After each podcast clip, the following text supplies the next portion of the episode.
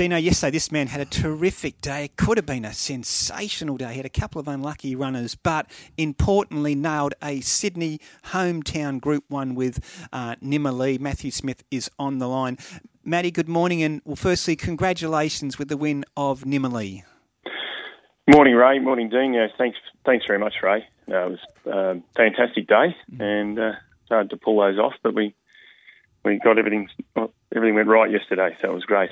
And just on the mare, she has been highly consistent for an extended period, and she's threatened to win one of these Group Ones.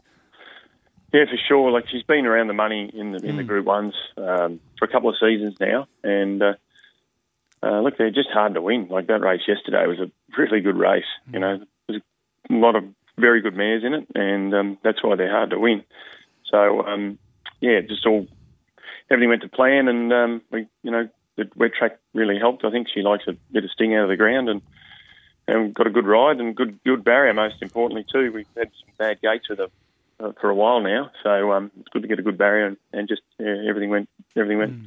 just right. Hey Matt, what did you make of Damien Oliver's ride? Yeah, well, he, he um, he was um, prior to the race. You know, he was. We we talked about because we had the draw, so we had the, the right gate to, to be wherever we wanted to be, and we just thought that uh, as much as there was speed in the race, the riders that were going to be in front were going to be able to rate the horses pretty good. Mm. We thought we'd just try and get on the back of them and just put her in a spot where she's out of trouble and get her into a nice rhythm, and and uh, he did that, and it looks easy, but it's not as easy as it looks, you know. So yeah. just got it right and got her in the right spot, and she was able to just keep moving, go through her gears, and, and get into the race at the right time. Yeah, and I haven't mentioned this. That was the third consecutive Group One winner, side by So You Think, which I'm certain Matty is an, an Australian record, an extraordinary feat by the stallion. So You Think. What about Nimalee? Where to next, Matt? Yeah, like good question. That's um, you know we've we have got the race next Saturday, which you'd have a look at. I think all age. Sure. Yeah. We'll put a nom in now. Mm. Um, because we're probably going to get wet conditions again. And, and look, I have to have a chat to Lester because there's Queensland, but maybe you know, mm-hmm. maybe we uh, we wait and and see, uh, you know, maybe give her a little break now, freshen up, and, and go again with her. Yeah, no, it, uh, it makes sense, if, particularly given the fact that she handles these conditions so well. Um, Matt, I mentioned in the intro that it, it, it was a fantastic babe day for you, but a couple of unlucky runners. Tricky Gal again, just getting beaten in a stakes race. Surely her turn will come. She was a close second in the Group 2 Sapphire Stakes to Bella Nipotina. And I wonder what, what Sweet Thomas, what he would have done if he had a clear run top of the straight in the Sydney Cup.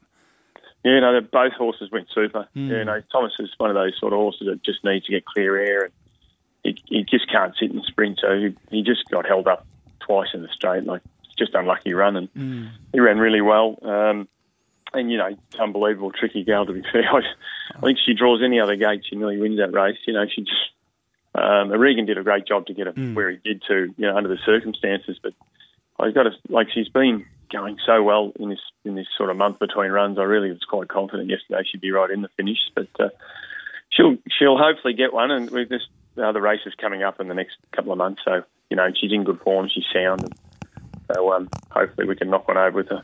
Is she a sort of mare you could take to, to maybe Hawkesbury and even Scone, then potentially Brisbane?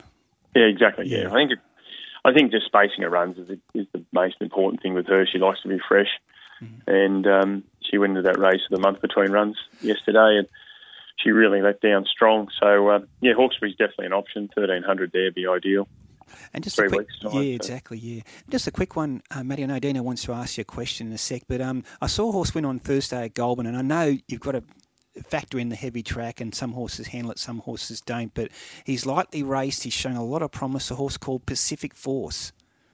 Yeah, no, he was um, good. He's he's uh, he's getting the idea of it. Like I think he's still a bit of a work in progress. He's definitely got the ability. No worries about that. But I, just a horse I think needs to get a bit of confidence and learn how to race. Um, but uh, definitely, you know, a horse to follow mm. for sure. Matt, I'll throw you on the spot. We have a talk topic on this show every week. And given what Nash did yesterday, our talk topic today is sporting moments that took your breath away. Doesn't have to necessarily be racing, but you sound like you are a big sports fan. What was the one moment that really took your breath away that you saw? You mean like yesterday? No, no, just in sport in general, in history, General. whatever you want to say. Uh, Got the poor guy in the hop here. I have. I like to take them out of their comfort zone, right? It was a long time ago, but uh, the America's Cup. When Yeah, we great yeah, call. yeah. something else. I like I just can remember sitting on exactly where I was at that moment, and I, I don't know why there was such a big build up to that, but I was just as, as a as a young fella, it was. Um, Where were you, mate? I was at uh, in, in Victoria, Wangaratta, yeah, when it when it happened, and yeah, I just um, I just remember thinking, God, you know, how good was that? Like it's one of those the build up. I'd never been, no one had ever won it before. It was just one of those moments in sport that uh, that everyone was hanging on. I think. Yep. It was So, funny, uh, wasn't it, Matt? Because it was a Yeah.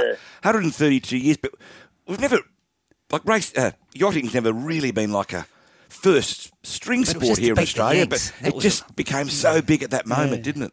A few Yeah, people, no, yeah. Yeah, quite amazing. I, I, I mean, there's other some other big ones like like Jeff Fenech, you know, winning the like when he won those world titles, all those world titles. Like, like amazing sportsman, like incredible to stay at the top, you know. And do I mean, there's been some incredible moments, you know. Nash is like Nash yesterday. I mean, Nash's ride yesterday was one of those ones you just walk away and go, "What happened there?" That was brilliant. Yeah, it was pretty Yeah, special, so- yeah. Yeah, it was. It was really brilliant. Yeah. And a special day for your stable yesterday as well, Matt. So congratulations, and uh, let's hope the, the winning role continues through the autumn. Thanks, Ray. Thanks, Dean. Thanks, Appreciate Matt. it.